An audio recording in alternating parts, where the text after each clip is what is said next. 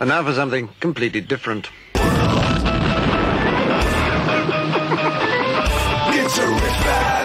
Forget everything you've been told by others before. Get ready for the real deal, the full story. Real talk about money, markets, life. Now, it's The Real Investment Show with Lance Roberts, presented by RIA Advisors. And good morning and welcome to the Wednesday edition. That's right, it's already hump day. You know, uh, this uh, week just flying by already, of course, as we get into June. Yesterday, the first trading day of June, markets uh, opened up fairly strong yesterday, finished up today kind of flat, just not really kind of going much anywhere. This morning, futures are about flat again. So it's been a kind of a lackluster start to the month so far, you know, but we'll see how this continues to work out. Um, you know, after the recent pipeline attack by ransomware that froze up the pipeline now that was uh, delivering, you know, gasoline from basically Texas up to the East Coast, um, we've now got another attack, cyber attack, on meat processing plants. So this is now a major meat producer that's been hacked and uh, have shut down operations now. Now, this is, you know, they're saying they're going to be back up very quickly. But, you know, the interesting thing about this is that we've often talked about in the past here on the show that, you know, World War III isn't going to be, you know, fought on the ground between troops and soldiers and those type of things. It won't be the traditional warfare, it'll be cyber attacks um, between countries. And so it's kind of interesting. You know, one of the things that has always been a worry about, you know, being connected and everything's online is exactly this. You know, if you want to really cripple an economy, what you do is, is you attack the very essential infrastructure of that economy food production, fuel production water supplies, those type of things. So, you know, and look, I'm not saying I'm not saying that this is what this is. I mean, we've just got two isolated events, but you know, are these something that we need to be more concerned about long term? Are these, you know, are these penetration tests, so to speak? But it does show you know the vulnerability and this is you know something you know people make fun of preppers all the time they're like you know oh those preppers are you know they're always over there you know prepping for the you know for the end of the world type thing this is the type of thing you need to pay attention to because look, this is a serious, you know, issue, right? If you start to disrupt food supplies and gasoline supplies uh, supplies around the country, um, you know that leads to a whole lot of other you know problems down the road economically. And this is not coming at a great time. You know, obviously right now we've already got a lot of supply chain disruptions, which are causing big inflationary surges in the U.S. Right, so you you know you if you've looked tried to build a deck in your backyard, you know the cost of lumber is up 400 percent over the course of the last year alone, and this is all part of the supply disruption that we created, you know, uh, artificially when we shut down the economy right? So now you've got these, you got more of these supply disruptions coming, gasoline, food, et cetera, that are coming up at really kind of the worst possible times, you know, for the economy. This is going to cause, you know, prices to, to rise and, and, and, the, the cost of meat. And of course, the government is already looking on the lookout, uh, so to speak, for uh, price gouging for, you know, meat, et cetera. But again, these are things that, you know, while we often make fun of those people kind of on the far extreme, you know, these are the type of things things that can really cause a lot of problems economically. So, you know, while the market's not really paying a whole lot of attention to this right now, these are the things that can ultimately disrupt or really cause a disconnect between the markets and when you and particularly when you have markets this disconnected from underlying valuations this is what can cause those price reversions. This isn't it. My, my, and my point about this conversation is that this is always the thing that triggers a very large correction in financial markets. It is always the unexpected exogenous event. If the market knows about it, right, the market prices it in pretty quickly. You know, the market's already been looking forward to things like inflationary pressure, supply chain disruptions. Those things have all been priced into the asset markets, right? Uh, prices have already adjusted for potential impacts to earnings because it's so well known. And markets are very good about adopting all relevant information into the current price of the markets. What the market can't price in, and particularly the case when markets are very extended from long term means, what the market can't price in is the unexpected exogenous event that comes along that trips up a bigger economic event that causes a slowdown in earnings, aka we shut down the economy in March. The, the, the market had no idea that the that the government was going to shut down the economy in March, and that's what caused that big correction in March of last year. And so, you know, these are the issues that you know we deal with from time to time in the markets that cause these big dislocations where investors aren't really ready for that type of, of outcome. And again, you've got a market today that where investors are extremely complacent about risk. And we've written some articles about this recently on our website. If you go to realinvestmentadvice.com, um, we've got several articles out talking about the understanding of risk and returns and what happens over time. And, and the one thing that, is, that investors get lulled into is the sense of complacency where they say, this time is different. And this time is different because of this reason or that reason. Right now, the most common reason is, is this time is different because of the Federal Reserve. But it's always been different in history. Go back to 2007, 2008, 1999, 1970, you go 1929. Every one of those periods in time were different and they were different just long enough until there was an exogenous event that created the the the undermining of confidence in the overall market and then you had the subsequent correction in the financial markets and this is the risk that we face today right the the risk that we face is not really any you know any one event. What the risk is is the overall complacency that investors have picked up. That well, basically, if I just put money in the market, it just goes up over time. It's a risk-free bet to have money in, invested in the markets, and that's the one thing that the market is not. It is not risk-free. The market is all about risk and that is where the potential for reward comes from. But risk in and of itself is the very nature of loss, right? We never equate risk with a positive outcome right? If you drive if you drive really fast in your car with a blindfold, you take a lot of risk. It's very exuberant, you know, while you're doing it. It's very exhilarating, right? While you're doing it. but the risk is is huge that you're going to have a negative outcome. Risk is never associated with a positive outcome. Risk is always the negative outcome. So, yes, we take on more risk, we can potentially make a bigger reward. But the risk is of course of the loss. And this is this is one we always kind of try to equate this back. But when you take a look at what's happening in the economy right now, there's a lot of complacency about the expectations of growth in the future. And that's that's okay for now. There's nothing wrong with that. The markets have been certainly pricing that expectation in of extremely strong economic growth here over the course of the rest of this year and into 2022. The risk comes of some unexpected exogenous event. Again, it's not the meat process meat processing plant uh, being shut down by a cyber attack, but those are the things you want to pay attention to because those are things that come out of nowhere that can have a much bigger impact on the overall economy. So again, it's not the one event it's the it, that you have to pay attention to. It's the event that comes along that nobody was expecting ever. And that's the one thing that trips investors up. And this is why it's always important to manage that risk in your portfolio and be aware of, of, of how much risk you've taken because that's going to be the, the impact of the loss when that risk event eventually occurs. All right, quick break. We're going to come back. Got a lot of stuff to get into this morning. Danny Ratliff joined this morning. We talked a little bit about Biden and the funny math of his budget. Again, nobody's going to pay attention to this budget anyway. It's uh, it's kind of now just the uh, perfunctory you know, issuance of a budget by a president just to say he did something. But there's some interesting math behind it. We'll talk about that as well right here on the on the Real Investment Show. Don't go away.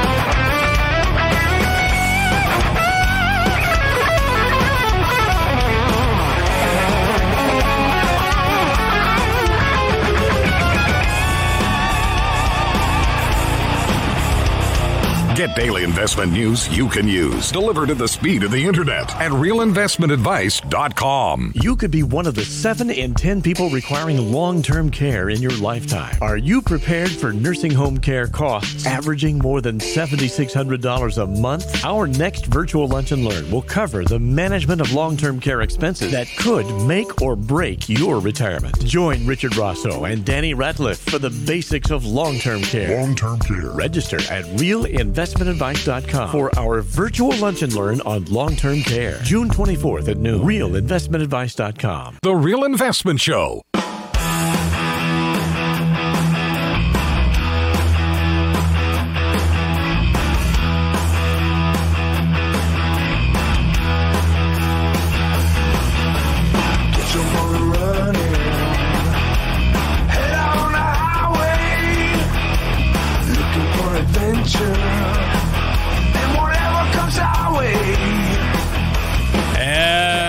Back to the show today. Of course, it is uh, Wednesday as we get today underway. Danny Ratliff joining this morning. Good morning, sir. Good morning. The number of children being named Karen is plummeting now that Karen has become a meme name, right? oh, don't be a Karen. Nobody wants to name their kids Karen anymore. So what's the, who's going to be the new Karen? I mean, they're, they're going to have to come up with a new name for. yeah, exactly. It'll be, you know, no, you know, nobody names their kid like Betty anymore or Doris, right? Or Jezebel. Well, that one kind of took on its own its own meme as well. so, anyway, just trivia this morning. Anyway, uh, Biden just proposed his budget here recently, and there's a you know a lot of funny math that actually goes behind the budget. Now, now, first of all, he's talking about a six hundred, um, uh, sorry, a six trillion dollar budget. Just think about that for a moment. That's that's spending for one year. Six trillion dollars. Now that's only about eight hundred billion dollars more than what we spent last year. So it's not like it's you know blowing the, the the cover off the ball here in terms of what we're spending. It's just we've gotten that far down the road to where we're just spending a tremendous amount of money, and and the problem becomes the fact that we don't actually have a budget. Uh, these budgets are kind of this perfunctory, you know, issuance by the president. He, you know, he throws together a budget and throws it out into the universe, and that's about as far as it goes. We haven't had a budget, actually passed a budget, since George Bush the second was in office, right? so the last time we had a budget was in 2008. We haven't had a budget since then. How have we been funding the government? Well, we fund the government by the use of what's called a continuing resolution. What a continuing resolution is, is the worst possible way to manage the finances of the country. Because all it does is says, okay, Danny, you know, Danny's been just spending like a drunken sailor last year, right? And, you know, because he drinks a lot. Um, so, but Danny was drink, you know, drinking and spending all last year, and he comes to me. He says, you know, hey, I need, I need my money for the next year, right? So I say, okay, well, you spent way too much last year, but I tell you what, we're going to give you that much money plus another eight percent this year. And that's the way we've been running the government. We don't actually budget for anything. We just say, okay, whatever you spent last year, you get a you get that plus another eight percent this year. And the problem with that, of course, is is that in the government, if you don't spend it, you lose the money, right? So they're going to spend all that money plus the eight percent, and this is why our, our our deficits and debts keep going up every year because of this outcome. But again, that's how we're funding the government. We're simply passing these continuing resolutions. Every year we come up with, okay, well, how much money do we need? We pass a continuing resolution that's going to fund the government for another three, four, five months until we're supposed to pass another budget. And we get to that point and we pass another continuing resolution, and so goes the merry-go-round. And this is the, the problem where we are today.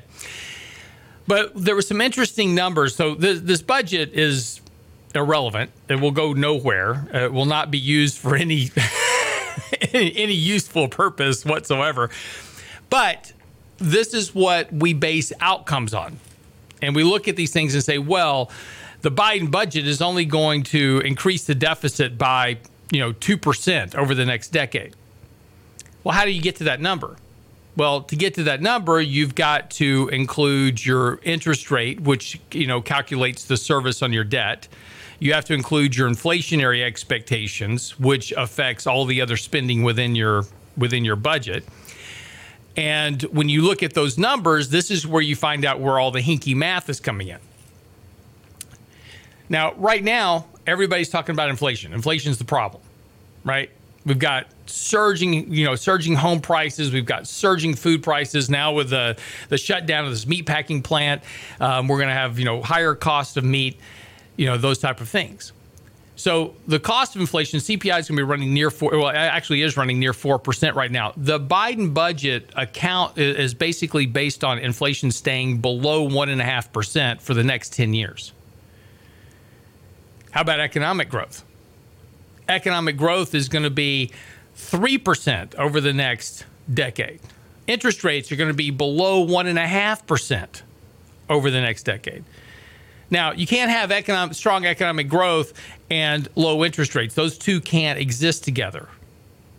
So, but by using these substitute numbers, saying, okay, well, if we can just maintain interest rates at one and a half percent for the next decade, then we can spend a whole lot more money because that's been the whole premise of spending, right? We can spend all we want because interest rates are low.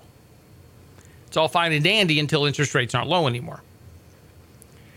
But we're at 133% of debt to GDP currently after our spending binge last year on, you know, bailing out, you know, uh, the CARES Act and the Emergency Funding Act and, and, you know, the HEROES Act in December of last year. We're 133% to debt to GDP. So, again, as we continue to mount more and more debt, this is increasing more and more of the payments that we've got to make to support that debt. Right now, as we speak, it requires more than 100% of the revenues we collect through taxes just to fund Social Security, Medicare, Medicaid, prescription drug benefits, the Affordable Care Act, you know, benefits, and interest on the debt. That's what we call mandatory spending. That has to be paid no matter what happens in the world. That has to be paid. When people talk about, oh, if we shut down the government, boy, you know, we're just going to, you know, people are going to be, you know, retirees, they're going to be out on the street because we shut down the government. No. That's a big myth that comes out of the media just to try to scare people into forcing politicians to do something no matter what happens, that mandatory spending, which is Social Security, Medicare, Medicaid, prescription drug benefits, interest on the debt, that gets paid regardless. We issue the we issue the the, the, the money, we issue the debt to pay that. That happens. What doesn't get paid, and that's why whenever we have these shutdowns, you know, we shut down the parks those are those are non-mandatory you know defense spending national parks education that gets shut down right because that is non-mandatory but that mandatory spending always gets paid so that's the, so that's that's what we're dealing with is that these budgets are fine and dandy. They're not going to amount to much but it's that you've got to pay attention to the math because what they're using in terms of the math projections is what lowers these costs and says oh well, we can do this. And basically if you if, if we keep these things you know this you know his six billion six trillion dollar spending package isn't going to increase you know the debt much at all that's what the CBO said back in 2000. In 2000, the CBO said by 2010, the U.S. economy would be running a trillion dollar surplus. In 2010, we were running a trillion dollar deficit. The CBO and these projections and all this other stuff, you need to take them, throw them out the window because they are completely worthless. But it's all there just to provide a cushion to allow politicians to spend more money without responsibility. Anyway, having said that, Danny, good morning. Hey, good morning. But you know this this is a great segue because this leads into you know what we're learning more and more about from a tax perspective. Right. And so you know we've been talking about this since the election. Obviously, knowing that you know Biden is planning on raising taxes. Well. Uh, we laid out just this last week in the Treasury Department's Green Book that was released Friday for the full year budget of 2022 what those tax plans may look like. And some of this is not good. You know, obviously, there's going to be a, uh, they want to change capital gain rates. So currently, we're looking at, you know, 20% is the top capital gain tax rate plus 3.8% um, for the Obamacare tax if you make over $250,000. There's now going to be looking at raising that to 39.6%, but making it here's the big kicker. We knew that we knew those numbers already, but now they're looking to actually come back and make it retroactive to April 28th. So if you sold anything between now and the end of the year, it would be considered at the higher tax rate is what this assumes. Now, this may not pass. Um, the likelihood, you know, I'm, I'm reading lots of different things from the Tax Institute, from different uh, nonpartisan areas, and a lot of them think that this is one part of the bill that may stick. Now, those rates may not be as high though. You know, the the word is kind of that on the street that it may be 25 to 28 percent. A lot of these things we have to keep in mind that they're just ideas. They're throwing things out there, and as they're trying to get these things done and accomplish a goal, they're going to throw something way on the other side of what their actual benchmark is, so that when we we come back to the table and they negotiate these things down, they likely get what they wanted to begin with. So. One of the more interesting ideas that they have, though, is that Lance, and I don't know how much you've you've read about this, is that now they want to have they want to eliminate the step up in cost basis. So essentially, when somebody passes, and let's say that they they bought something for hundred thousand dollars, and upon their death, it was worth one million. Well, their, their heirs would inherit that at a cost basis of one million or whatever it was at that date of death. They're going to eliminate that and now say that you have to pay, you're going to have to pay taxes on that nine hundred thousand dollar capital gain. So to go one step further, it's not just paying taxes on that capital gain. Now it could be subject to an estate tax if it's worth over $1 million that gain. So now we're talking about a double taxation. The kicker is as well, and this is where we see a lot of problems created, is that this is going to impact the people they think that, you know, that they claim it's not going to. It's going to impact homeowners, small business owners. It's going to create a lot of liquidity issues down the road. And so what we're going to see is people are going to have to find other alternative ways to come up with with the cash. Let's say you guys have had a home in your family for, you know, 100 years. And now you may have this big step up in cost basis, plus you must meet this estate tax. We're talking 50, 60, 70%, depending on what numbers we're looking at. How do you pay for it? You're going to liquidate it and get a fraction of what your family worked so hard for. So this is a really frustrating uh, element to what they're talking about right now. Well, and we've talked about this on the show before, and we can touch on this when we come back from the break. But the easiest tax hike to get done and passed is the estate tax because it's the one tax that affects the fewest number of individuals around the country. Not anymore, not with these new numbers. I know. And, you know, going back, I, so I did some research when I heard this, and it was, uh, we'll come back to the other side of the break. Exactly. All right, don't go away. Be right back.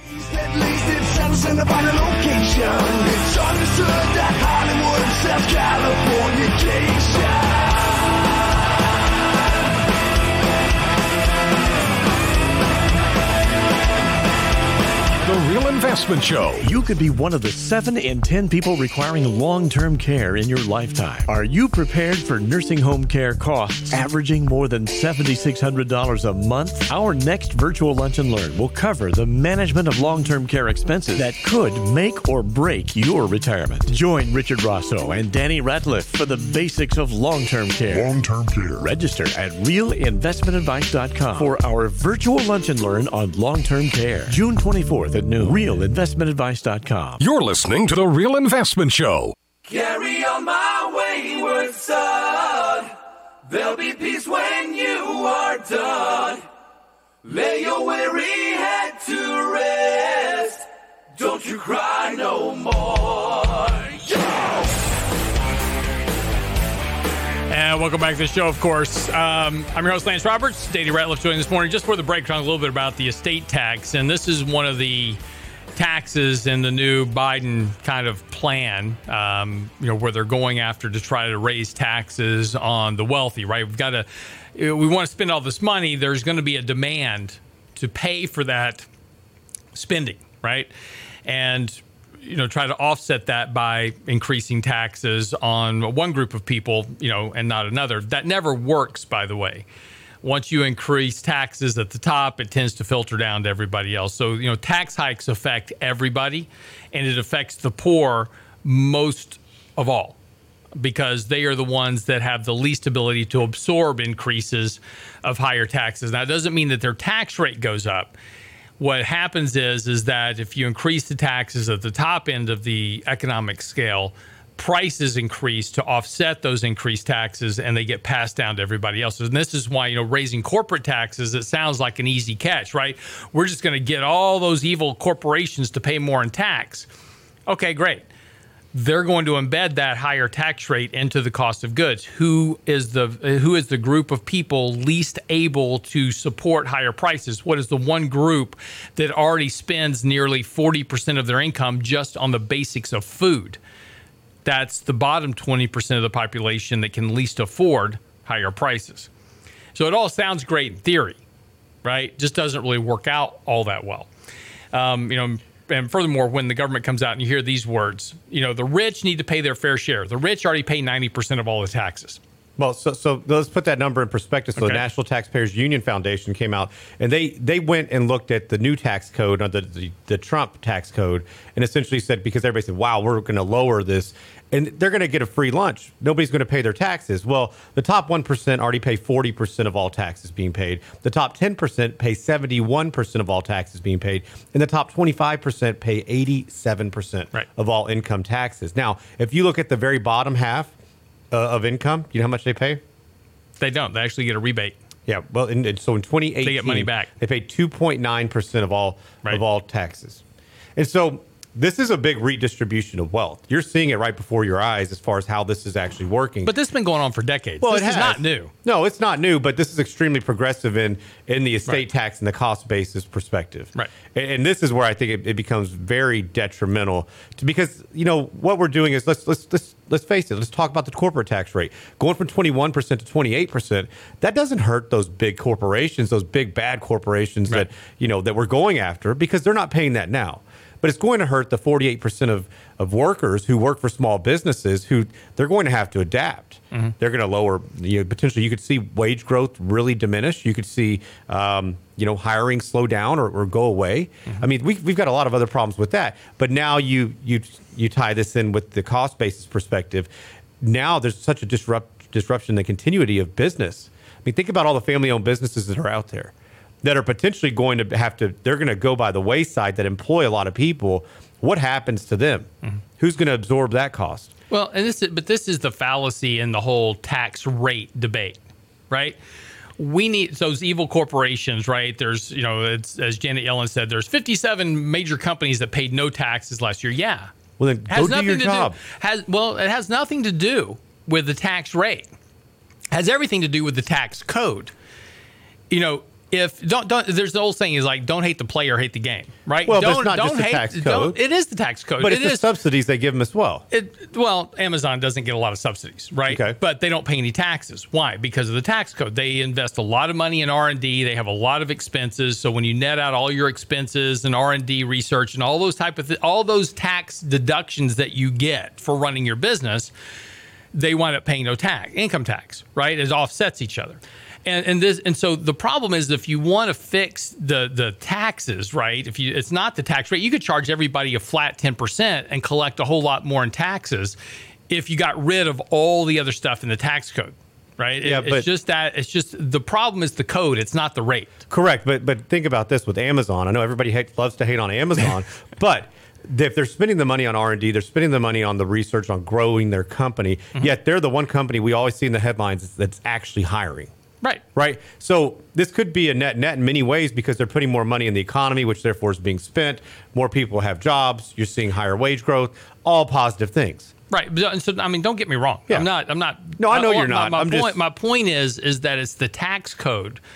That's the that is really the problem, and we're never attacking the tax code. We're never remember Kevin Brady when he was the head of the finance committee. Everything back, on a uh, postcard. er- yeah, we're going to have the entire tax structure on. You know, file your taxes on a postcard. We're going to streamline this.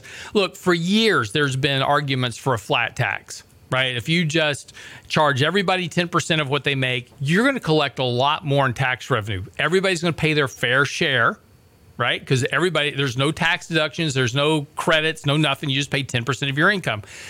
There's problems with that, though. We have charities all across this country that depend upon donations to do great work. St. Jude's Hospital, you know, uh, you know, medical organizations. I mean, just charity after charity doing cancer research, health research, you name it. There's a charity out there doing great work that make the lives better for everybody that they touch. They depend upon tax deductible charitable contributions.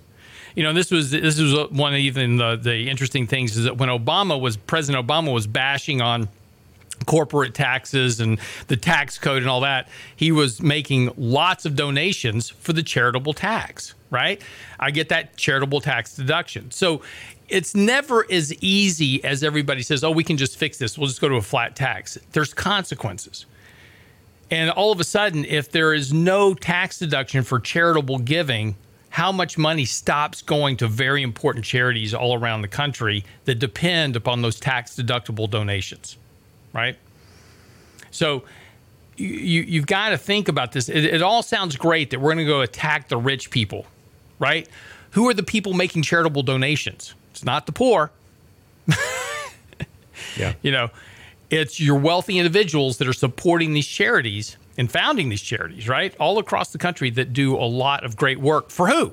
For the poor. So, you know, it's it's always a great political argument. Let's, you know, hey, let's go after these evil corporations. If you want to go after the evil corporations that aren't paying their fair share, great, fix the tax code. But be aware that when you do that, there are a lot of negative consequences that come off with that as well. Yeah, I think this is going to be. I'm hoping and praying that this is going to be muted compared to what the current, you know, uh, agenda looks like. But it's not going to be as bad as what we think, and I think that'll likely be the case. I don't think it's going to pass. You don't think any of it's going to pass? No, I think there's going to be elements of it that pass. I'm not sure.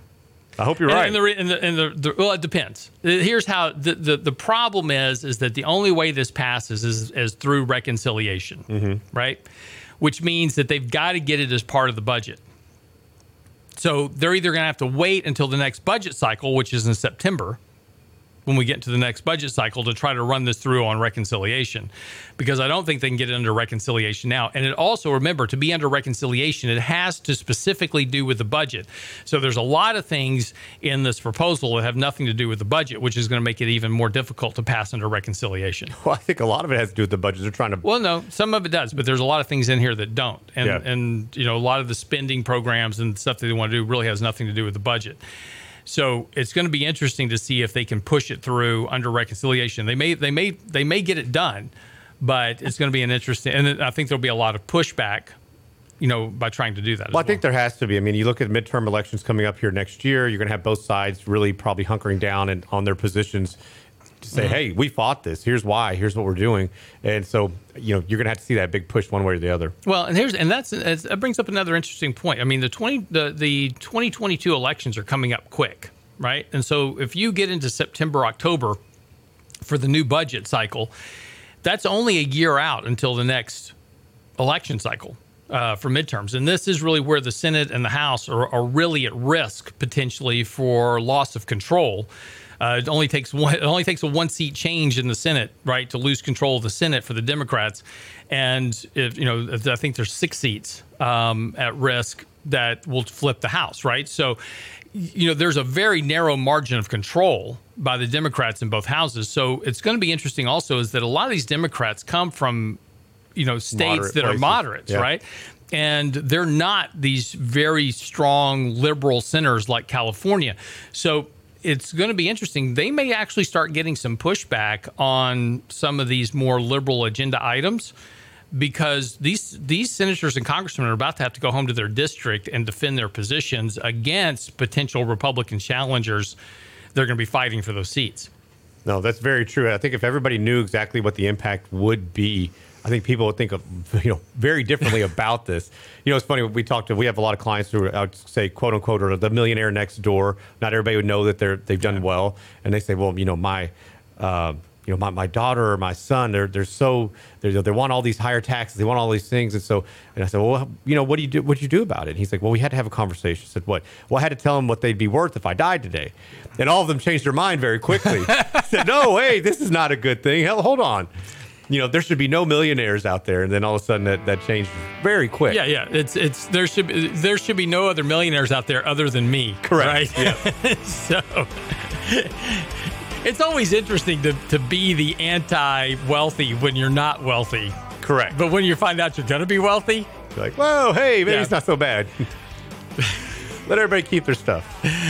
all right. Quick break. We'll be back. Get ready to wrap up the show. Don't go away. Seasons don't fear the reaper, nor do the wind, the sun, or the rain. It be like they are. Come on, baby, fear the reaper. Baby, take my hand.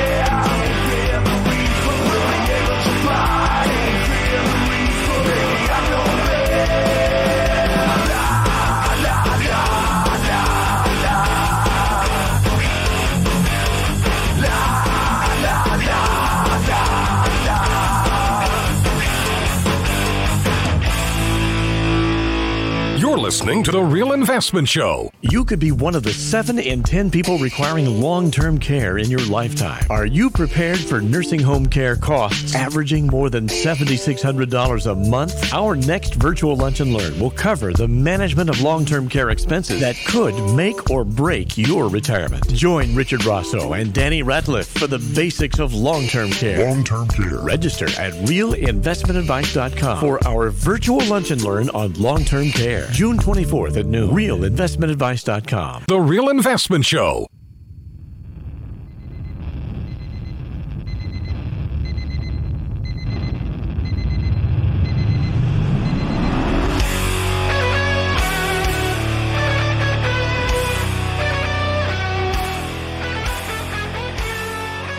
Welcome back to the show. It is uh, 647 as we get uh, get ready to wrap up today's edition. Of course, it is Wednesday.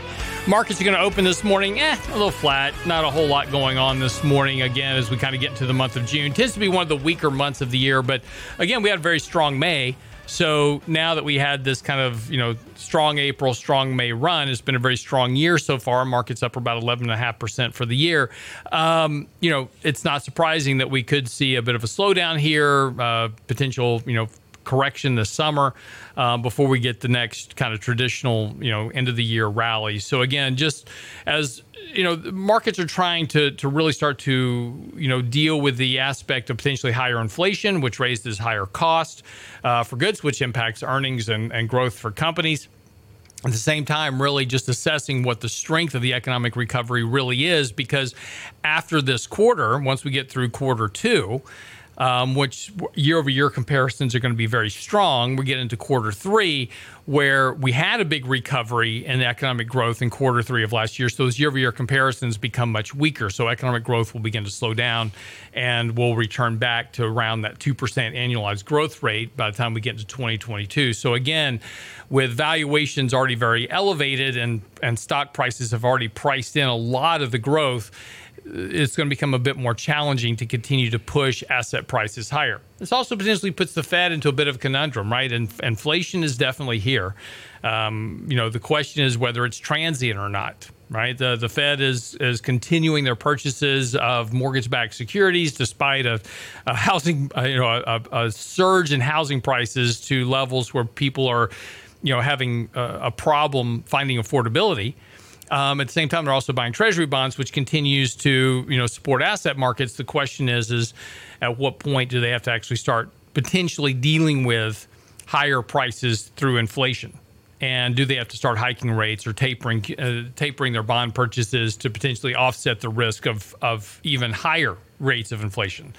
Uh, that's going to be something that everybody's going to be paying attention to, particularly as we get closer to Jackson Hole which will be in September, which will be the annual Jackson Hole. That's where all the global central bankers get together for their annual confab uh, to talk about monetary policy.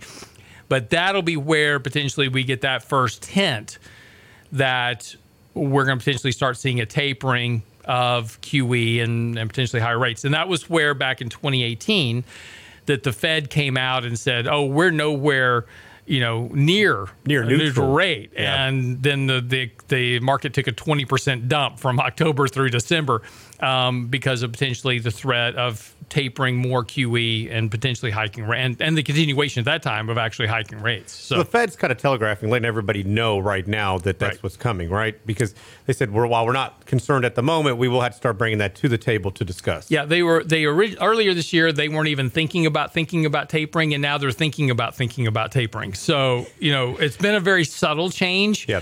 But they are thinking about thinking. Yeah, very, you got to watch the verbiage with those guys. I know, right? yeah. So, so essentially, you think that this this stacks up to be similar to that 2018 potentially in the sense that no, no, no, may... no, big difference. Uh, 2018, remember, we were hiking rates. Correct. And and what he said at, at Jackson was like, we're nowhere near a neutral rate, meaning he had to hike rates a whole lot more, and that was what just threw the market for a loop. We're not hiking rates. Yep.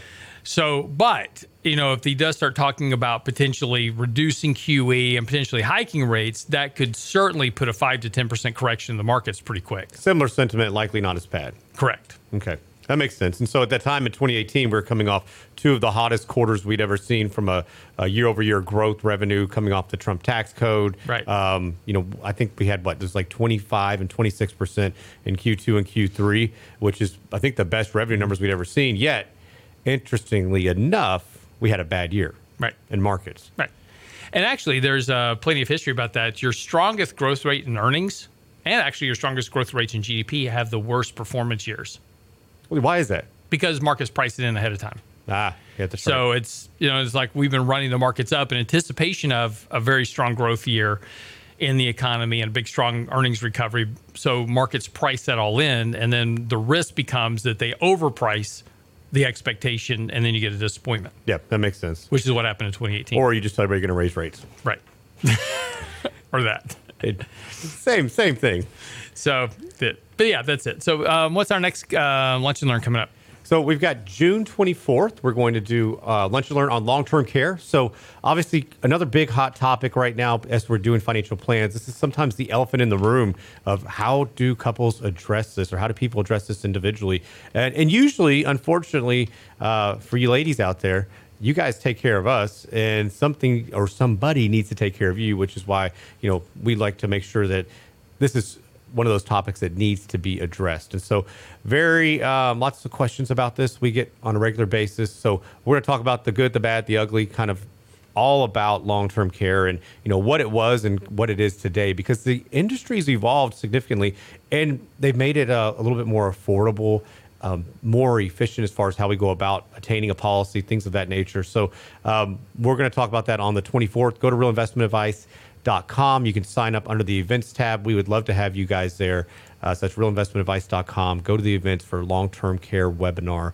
Typically going to be about you know 30 45 minutes maybe an hour with questions. So uh, not a whole lot of time commitment but you'll learn quite a bit.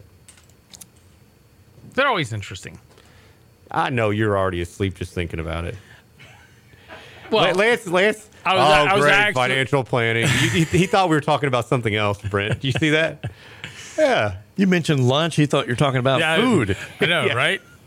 wait where are we going what are we doing No, they're they're always very interesting, very educational. Well, they no, they they are, and you know we try to keep it light, and because these are topics that are, uh, you know, there's a lot of meat to it, and we want to make sure that it's a it's easy to digest. See how we segue there with that with lunch and learn, and no pun intended. All I'm saying is, it's not Whataburger. Hey, maybe it's the Chick Fil A of webinars. Uh, yeah, but they're not open on Sunday. There did just my kids were so excited when Chick Fil A put out that they were going to start opening on Sundays. Yeah. Until they realized it was an April Fool's joke. Then they were just mad at Chick Fil A. they were mad at Chick Fil A for like a month. Did you see the sign uh, at the Burger King says we serve chicken on Sundays? no, And next door, Chick fil A put a sign out and says, yeah, but our ice cream machines work. all the time. Yes. No, that was McDonald's. Was it McDonald's? It was McDonald's. Yeah, McDonald's is the one that's that's famous for their ice cream machine not Ah, working. yeah. So that's oh, that's great. That's too good. Anyway, gonna tell a joke. Get the punchline right. Uh, Fast food is fast food. Yeah, sentiment's all the same, Lance. Come on. Anyway, anyway, uh, a couple of last things just kind of wrap up today. Uh, earnings out today. Uh, we've got Advanced Auto Parts coming out this morning and this afternoon. We have Splunk and C3. Again, we're kind of getting to the end of the uh, earnings season, so m- most of the majority of the big name corporations have already announced earnings. Um, so now we're going to really get into what's happening really with the economic numbers. Um, now with earnings behind us, you know that's the focus is going to turn back to some of the economic data which you know if you take a look at a, lot of these uh, numbers that are coming out we're seeing a bit of disappointment here um, you know the recent unemployment number was well short of expectations uh, friday we get another employment number and that's also potentially going to be short of expectations as well if we have a continuation of what we saw last month so again, you know, we're starting to see a bit of disappointment. That's going to start to ratchet in some of these higher expectations of growth that were expected earlier this year. See those numbers come down, and if those if those numbers start to come down, we're going to start to see downward revisions in earnings estimates, which have also gotten extremely elevated here over the course of the last really since the end of the year. We've had a very sharp ramp up in earnings expectations through 2022. Um, if we start to see weaker economic data, those expectations are going to get ratcheted down, which then puts prices of markets at risk as markets begin to reprice for lower expectations. So again, there's there's a, a few consequences here to pay attention to as we move kind of move through the summer, and importantly, as we start to get into the third quarter, where a lot of the year over year base effects, that's where we compare this year versus this time last year that shutdown created a very big surge in those base effects. In other words, we're comparing a dollar's worth of growth, you know, this quarter to no growth last year, right? So you got these big jumps in growth that are going to start to go away next quarter. So again, there's going to be a lot of things that markets have to start to price in and, and deal with. And, and again, this is why we're talking about this. Sometime this summer you know, we still suspect that we're going to have a bit more volatility pick up, potentially a 5% correction or so this summer, certainly well within the norms of you know an, uh, an annual market year. Every year you generally get a 5% correction. That's that's very normal for any year. We haven't had one and since august of last year so we've had a very long stretch now in the markets without a 5% correction so just statistically speaking um, the markets are kind of set up to have a bit of correction sometime this summer and again that's not the end of the world there'll be a buying opportunity to put some capital to work but you know, just being kind of being prepared for it. It's been so long since we've had that type of volatility. When it comes, a, it's going to feel much worse than it is, and B, all the headlines are going to be filled with how the markets just crashed. and so, you know, oh my gosh, the hair's on fire. Um, you know, you don't want to get swept up into that emotional bias. So, you know, being prepared for it and understanding that's coming will help you navigate it a bit better. What if we do get some bad data that may actually be good for markets to some extent, thinking there could be more stimulus on the horizon, right? Well, it, the the first thing that'll happen if we get a five percent correction, we'll have the Fed reverse course on their comments, and they'll stop Correct. thinking about thinking about tapering. So we'll go back to that. Perfect. All right. Got to wrap up the show for the day, of course. I'll be back tomorrow, Thursday's edition. Michael Lebowitz joining me tomorrow. We will pick up on what the Fed is thinking about, thinking about, potentially thinking about uh, as we head into summer. Uh, that'll be tomorrow with Michael Lebowitz. Get by the website today. Our new articles are posted on the website as well. Lots of new stuff in the hopper, always coming out at realinvestmentadvice.com. Have a great day. We'll see you tomorrow. Realinvestmentadvice.com. Money, money, money always Sunday in a rich.